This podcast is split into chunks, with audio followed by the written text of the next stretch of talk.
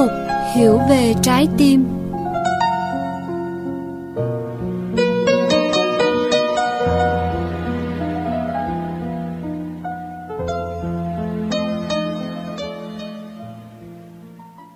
Trong tiết mục Hiểu về trái tim kỳ này, diễn viên Chi Bảo trở lại với chúng ta qua bài viết Biết đủ của tác giả Minh Niệm.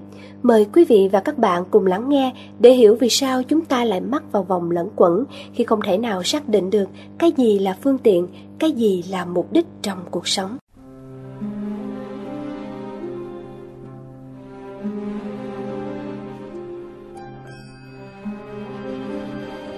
Có phải cách đây vài năm ta đã từng mơ ước nếu mình kiếm được việc làm với mức lương đó, Mua được căn nhà tiện nghi sang trọng đó, Sở hữu được chiếc xe đời mới đó, Thì chắc là mình sẽ rất hạnh phúc. Coi như mình đã thành công và mãn nguyện. Bây giờ, nhìn lại những ước nguyện ấy đều đã thành tựu hết rồi. Sao mình vẫn chưa thấy hài lòng? Vẫn chưa thấy hạnh phúc? Vẫn còn khoải mong cầu. Vấn đề là tại những điều kiện tiện nghi kia đã mất dần tính giá trị, Hay nó vẫn như vậy mà chỉ có tâm ta là thay đổi? Sự biến động thất thường của tâm thức, Mới yêu thích rồi mau chóng nhàm chán, Cũng do bản năng hưởng thụ quá lớn của chính mình, Chưa có cơ hội thuần hóa nhưng một phần không kém quan trọng, đó chính là sự tác động mãnh liệt của tâm thức cộng đồng. Ta khó có thể tách khỏi dòng chảy xã hội nếu ta không có một nhận thức đúng đắn, một nội lực vững vàng và một gia đình hay đoàn thể đầy tình thương và có cùng hướng đi với ta. Hai thập kỷ qua hàng loạt nghiên cứu xã hội và tâm lý học cho thấy không có sự quan hệ then chốt giữa số tiền kiếm được và mức độ thỏa mãn có được. Người ta cảm thấy hụt hẫng khi họ bỏ ra quá nhiều thời gian và năng lực để tích góp tiền bạc. Đến khi có nó trong tay thì tuy có nhận được cảm giác sung sướng nhưng nó rất cạn cợt và lại tan biến rất nhanh. Dần dần, con người không còn tin tưởng và định nghĩa những cảm giác thỏa mãn vật chất ấy chính là hạnh phúc. Họ tỉnh táo nhận ra rằng tiền bạc không chỉ không mua được hạnh phúc mà có thể hủy diệt cả hạnh phúc. Không hủy diệt làm sao được? Từ khi con người háo hức phát triển ngành công nghiệp để cho ra hàng loạt những sản phẩm cao cấp phục vụ sự hưởng thụ tăng tiến của con người, thì chính lúc đó, con người đã mất trắng chủ quyền sống, thời gian và năng lực để phục vụ cho công việc đã không còn đủ để trang trải cho những sinh hoạt căn bản nhất của họ nữa. Tuy họ có đầy đủ tiền nghi, Nhưng họ gần như không thể tận hưởng.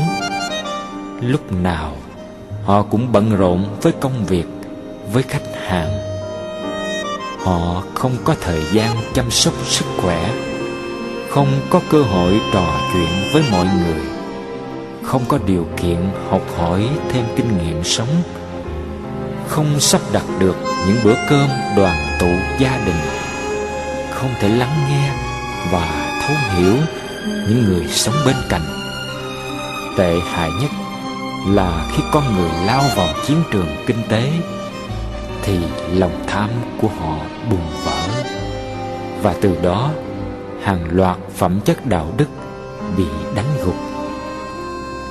Vậy đó, con người ngày càng biến mình thành những cỗ máy vô tri không còn cảm nhận mình đang sống và những gì đang biểu hiện trong dòng cảm xúc hay suy tư của mình. Cũng như không còn nhận diện những giá trị màu nhiệm cuộc sống đang diễn ra chung quanh, mà lúc nào họ tin rằng họ đang có một tương lai rất sáng sủa. Làm sao nắm bắt được tương lai nếu hiện tại đang diễn ra mà ta không nắm bắt được. Nhiều khi mình hỏi họ, mùa thu vừa qua có đẹp không? Thì họ rất ngạc nhiên. Ủa mùa thu đã đến rồi à. Tôi bận quá, nên có hay biết gì đâu. Nhưng rồi họ cũng chẳng buồn quan tâm hay tiếc nuối. Vì với họ, đó là thứ hưởng thụ xa xỉ, phi kinh tế hình như bây giờ, bất cứ cái gì họ làm hay tiếp xúc, dù đó chỉ là buổi gặp gỡ thân mật với bạn bè, thì họ cũng nghĩ liệu những việc ấy có đem tới lợi lộc gì không? Sự lạm dụng vật chất đến mức nghiện ngập đã dần siết con người vào vòng dây khổ đau một cách êm ái. Nhiều người nghĩ rằng mình phải hy sinh đời mình để thế hệ con cháu được sung sướng. Nên họ cứ nai lưng ra làm quần quật, đầu tắt, mặt tối. Nhưng hành trang vào đời của một người trẻ, đâu chỉ có trương mục đầy ấp. Cái chúng cần hơn hết có thể là sự quan tâm, thấu hiểu và chia sẻ được những khúc mắc và mơ ước trong cuộc sống. Chúng cần có một gia đình hạnh phúc để chúng nương tựa và học hỏi. Đó là chưa nói, có những người trẻ đã quen lối hưởng thụ từ nhỏ, nên bị chao đảo ngay khi rứt ra khỏi vòng tay gia đình. Bao nhiêu tài sản cha mẹ để lại chính là cơ hội để chúng tiêu phá cái tuổi căn đầy sức sống. Sớm lao mình vào những đam mê trụy lạc. Rốt cuộc, cha mẹ hy sinh cho con, nhưng con lại oán giận cha mẹ. Bởi chúng nghi ngờ cách tích góp tiền bạc kia có thật sự vì chúng hay vì lòng ham muốn làm giàu không thể cưỡng lại của cha mẹ. Thật tội nghiệp những người trẻ ấy bước vào đời mà không biết đi đâu, tin vào đâu. Quan niệm cực trước sướng sau vẫn còn in đậm trong trí não hầu hết mọi người, nên họ không ngại hy sinh tuổi thanh xuân của mình để có được một tài sản vững vàng cho tương lai. Ta hãy đến hỏi những người đang ở tuổi về hưu ấy, có thật sự hưởng nhàn hay họ đang sống trong sự lạc lõng, cô đơn vì cái họ cần là được hiểu, được thương, chứ không phải những thứ đó? Mà chính tính độc tài và ngờ vực là hậu quả của cuộc chiến khốc liệt kinh tế đã đẩy họ ra khỏi vòng tay của những người thân họ căm ghét thực tại. Họ không chấp nhận mình một thời oanh liệt, mà bây giờ phải ngồi bó gối như một kẻ vô dụng. Dù biết là không thể, nhưng họ vẫn luôn khát khao được sống lại thời tuổi trẻ để họ sống thật tươi vui, thật hay và thật đẹp. Cái hay và cái đẹp mà họ đã để cho gian dở chính là tình yêu, là tình huynh đệ, là một việc gì đó ý nghĩa cho đời chủ nghĩa thực dụng được hình thành vào khoảng giữa thế kỷ 19 và phát triển rầm rộ vào thế kỷ 20. Nổi bật nhất là ở Mỹ. Chủ nghĩa này đề cao kinh nghiệm và hiệu quả. Trong đó, mọi hành động con người là vì mục đích tìm kiếm lợi nhuận. Vì nó đã thỏa mãn được những nhu yếu hưởng thụ vốn dĩ không cùng của con người nên nó nhanh chóng được sự ủng hộ nhiệt liệt của mọi tầng lớp nó vượt qua hẳn chủ nghĩa duy vật và cả chủ nghĩa duy tâm bác bỏ những vấn đề cơ bản của triết học hay tôn giáo vốn được đặt ra nhiều thế kỷ qua và nó vẫn tồn tại vững mạnh cho tới ngày nay. Từ nền tảng đó, người ta mới phân định rạch ròi giữa kinh tế và phi kinh tế. Những gì có thể đem tới lợi nhuận thì gọi là kinh tế. Còn những gì không đem tới lợi nhuận hay tổn thất là phi kinh tế. Ví dụ, một buổi gặp gỡ bạn bè mà mình khai thác được nhiều thông tin bổ ích, hoặc ít nhất có thêm những mối quan hệ tốt có thể hỗ trợ cho những mối làm ăn của mình. Nên người ta gọi buổi gặp gỡ đó là xứng đáng, là thực tế. Còn tốn mấy giờ đồng hồ mà chỉ nghe toàn là những câu chuyện thương tâm, hay nhắc lại những kỷ niệm xa xưa cũ rích hoặc chỉ đơn giản là uống trà ngắm lá thu thì họ cho là lãng phí phi thực tế phi thực tế, tức là phi kinh tế. Người ta bây giờ dùng chữ thực tế để chỉ cho kinh tế. Người không thực tế là người không đầu óc kinh tế. Người làm kinh tế luôn ý thức loại trừ những vấn đề liên quan tới tình cảm. Không có chuyện nhường nhịn hay cảm thông trong khi làm ăn tất cả đều phải đi theo nguyên tắc hai lần hai là bốn. Nhưng ai làm kinh tế, con người hay cổ máy? Nếu là con người thì phải được bồi dưỡng sức khỏe, phải được nghỉ ngơi, phải được quan tâm, nâng đỡ, phải được thấu hiểu và thương yêu chứ. Vậy tại sao ta không can đảm ngủ một giấc thật sâu ăn một bữa cơm thật chậm, ngồi yên trong tĩnh lặng thật lâu, hay lắng nghe những nỗi khổ niềm đau của kẻ khác thật bền. Ta đừng vội cho đó là những thứ phi kinh tế, vì nếu không có nó thì ta sẽ không thể làm kinh tế, và cũng sẽ chẳng có cái gì là nền kinh tế cả. Vì trong sự thật không có cái gì có thể đứng độc lập được. Chúng phải liên lập với những yếu tố khác, dù trực tiếp hay gián tiếp. Kinh tế phải gắn liền với xã hội, môi sinh, giáo dục, chính trị, tôn giáo thì kinh tế mới tồn tại và phát triển được. Cho nên ta có thể mạnh dạn nói, tình cảm cũng là kinh tế, hay kinh tế cũng là tình cảm. Nghĩa là, tình cảm nuôi con người để con người có năng lực làm kinh tế, và kinh tế nuôi con người có tiện nghi ổn định để con người thoải mái, thương yêu. Nhưng bản năng con người là luôn bảo vệ cái tôi ích kỹ của mình. Nên phần lớn, người ta thà hy sinh tình cảm hơn là kinh tế. Vì làm kinh tế thì mình có thể bỏ túi riêng, còn thương yêu thì phải san sẻ bớt.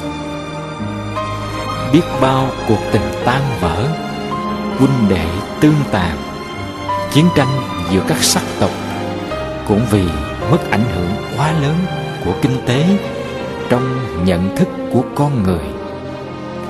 Kinh tế lớn mạnh là đồng nghĩa với bản năng hưởng thụ ích kỷ của con người lớn mạnh. Người ta biết nói không có kinh tế thì tình cảm sẽ khó bền. Nhưng người ta lại quên rằng không có tình cảm thì kinh tế cũng trở thành vô nghĩa. Làm giàu để làm gì mà ta không thể sống vui tươi, bình an, hạnh phúc và trải lòng ra để thương yêu. Hình như cái lẫn quẩn nhất của con người thời đại này chính là họ không xác định được cái gì là phương tiện và cái gì là mục đích sống. Tất cả những vật chất kia chỉ đem tới sự thoải mái, dễ chịu hơn trong cuộc sống mà ta gọi là tiện nghi. Nhưng nó không phải là lý do để ta sống. Ta sống vì ta là một sinh linh, một thực tại màu nhiệm, nên ta cần được phát huy đúng bản chất của mình là được thảnh thơi, bình an và hạnh phúc bất kỳ hành vi nào của ta, dù thương yêu hay làm kinh tế, cũng phải phản ánh được mục đích cao cả ấy. Ta không thể nói ta đang còn bận làm ra phương tiện để năm hay mười năm nữa thì ta mới nắm được mục đích. Bây giờ ta còn kẹt cứng trên phương tiện, bị phương tiện xô đẩy đến phờ phạc thì làm sao ta chắc sẽ dùng nó để đạt được mục đích? Biết đâu, ta sẽ ngã gục trên chính phương tiện ấy cũng không chừng. Bhutan là một trong những nước nghèo nhất thế giới. Nhưng lúc nào, họ cũng sẵn những nụ cười Và luôn cảm thấy hạnh phúc với cuộc sống hiện tại. Bởi vì người dân này ý thức rằng một đất nước phát triển, không có nghĩa là phải hy sinh môi trường hay hạnh phúc cộng đồng. Họ đặt ra tiêu chí GNH Có nghĩa là tổng hạnh phúc quốc gia, Để chạm được mục đích của đời sống ngay trong thực tại, Mà không cần thông qua con đường viễn vông Và đầy nguy hiểm của vật chất cao cấp. Nhờ không giống ai như vậy Mà đời sống của họ rất an ninh. Mức độ tội phạm hay ly dị rất thấp. Và hơn hết là họ rất tận hưởng giá trị cuộc sống từng ngày, nên tuổi thọ rất cao. Mối quan tâm về hạnh phúc ngày càng thu hút sự chú ý của nhiều nước phát triển. Họ bắt đầu thực sự lắng nghe những khát khao sâu sắc của người dân mà quyết định giảm chỉ số GDP tổng sản phẩm nội địa để mọi người giảm giờ làm mà có cơ hội trở về với những sinh hoạt căn bản trong cuộc sống. Tại Anh, khoảng 81% người dân đề nghị chính phủ chỉ nên tập trung vào việc làm cho người dân sống hạnh phúc hơn là giàu có. Họ yêu cầu cấm quảng cáo nhắm vào đối tượng trẻ con để hạn chế khuynh hướng tôn sùng vật. Còn ở Nhật Bản thì hoảng hốt khi nhìn lại mức độ tội phạm và làm việc tăng giờ không mấy tiến bộ so với thập niên 80 mặc dù kinh tế đứng nhất nhì thế giới. Các vị lãnh đạo cấp cao đã nhìn vào tấm gương sống biết đủ của Bhutan nên mạnh dạn lên nhiều dự án làm ít hơn, chơi nhiều hơn để chỉ số GDP luôn song hành với chỉ số RNH nghĩa là kinh tế phải đi liền với hạnh phúc. Vấn đề hạnh phúc quốc gia đã thu hút nhiều thành phần của xã hội nhảy vào cuộc. Từ kinh tế gia, triết gia, bác sĩ tâm lý, nhà sinh vật học và kể cả tôn giáo. Nhưng thực tế cho thấy xây dựng RNH khó gấp trăm ngàn lần so với GDP. Bởi vì con người cần phải có ý thức đúng đắn trở lại hạnh phúc là gì, rồi phải trải qua một thời gian khá lâu để thuần phục bản năng hưởng thụ quá lớn của mình thì mới đủ sức gạt bỏ bớt được những phương tiện hấp dẫn muốn vậy ta phải loại trừ ngay lập tức chủ nghĩa thực dụng và xây dựng trở lại nếp sống văn minh tâm linh vốn có lâu đời của tổ tiên. Đó là nếp sống mà ta luôn có cơ hội tìm về chính mình, gạn lọc những cấu bẩn phiền não và nuôi dưỡng những hạt giống tốt đẹp tâm hồn. Nơi ấy, con người luôn ý thức rằng mọi thứ luôn có mặt trong một thứ. Nên chủ nghĩa cá nhân được thay thế bằng tình nhân ái bao la. Chờ đợi một chính sách ban hành để mọi người cùng làm sẽ rất lâu. Vì phần lớn đều chưa tin sống ít vật chất là có thể hạnh phúc. Hoặc nhiều người vẫn cho rằng con người phải lên tới đỉnh cao vật chất thì mới chịu quay trở lại tinh thần. Nhưng thực tế thì nhà giàu cũng khóc, và chẳng có mấy ai muốn từ bỏ lối hưởng thụ cao cấp. Bởi lòng tham của con người khi đã giãn nở rồi, rất khó thu lại. Và để đến khi ấy, ta còn hồn phách nữa đâu mà cảm nhận và giữ gìn những giá trị hạnh phúc. Vì mảnh đất tâm của ta đã khô cằn và chai sạn bởi cái gọi là mưu sinh mất rồi. Hãy nhớ lại lời nhắc nhở của người đi trước. Tri túc đãi túc hà thời túc, tri nhàn đãi nhàn hà thời nhàn. Muốn đủ mà cứ chờ sẽ đủ thì khi nào mới đủ. Muốn thảnh thơi mà cứ hẹn sẽ thảnh thơi thì bao giờ mới được thảnh thơi? Hãy nhân danh đứa con của vũ trụ, hay ít nhất là của giống nòi, mà ta hãy buông bỏ lối hưởng thụ xa hoa để có thể thảnh thơi ngay từ bây giờ, để mở đường cho con cháu đi lên. Giữ bàn tay cho khéo, tiếp nhận nếp tổ tiên, trao truyền cho con cháu cùng tìm hướng đi lên.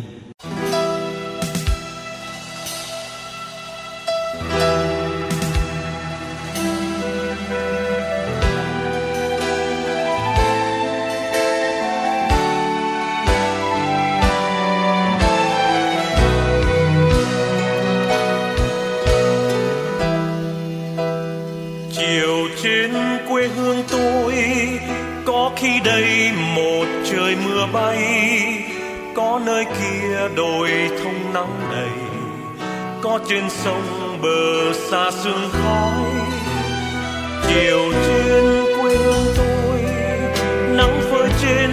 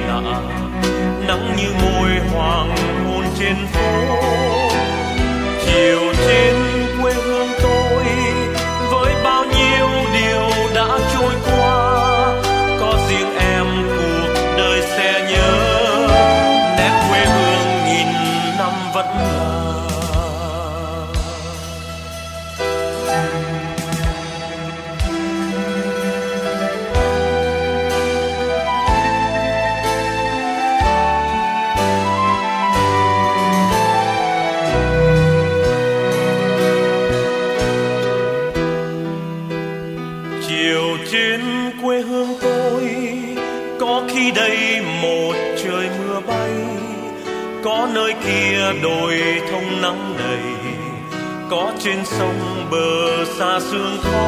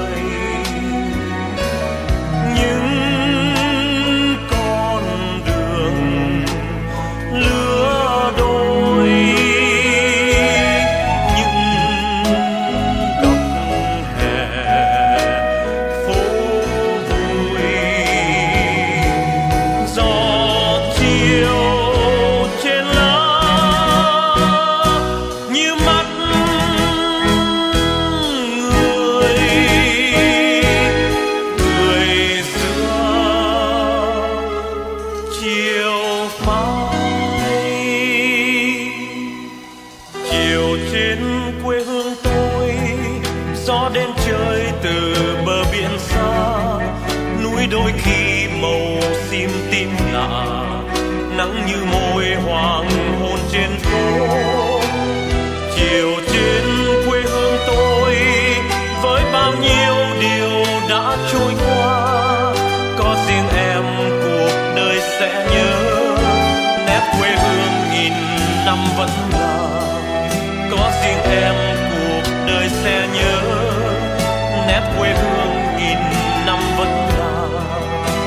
riêng em cuộc đời sẽ nhớ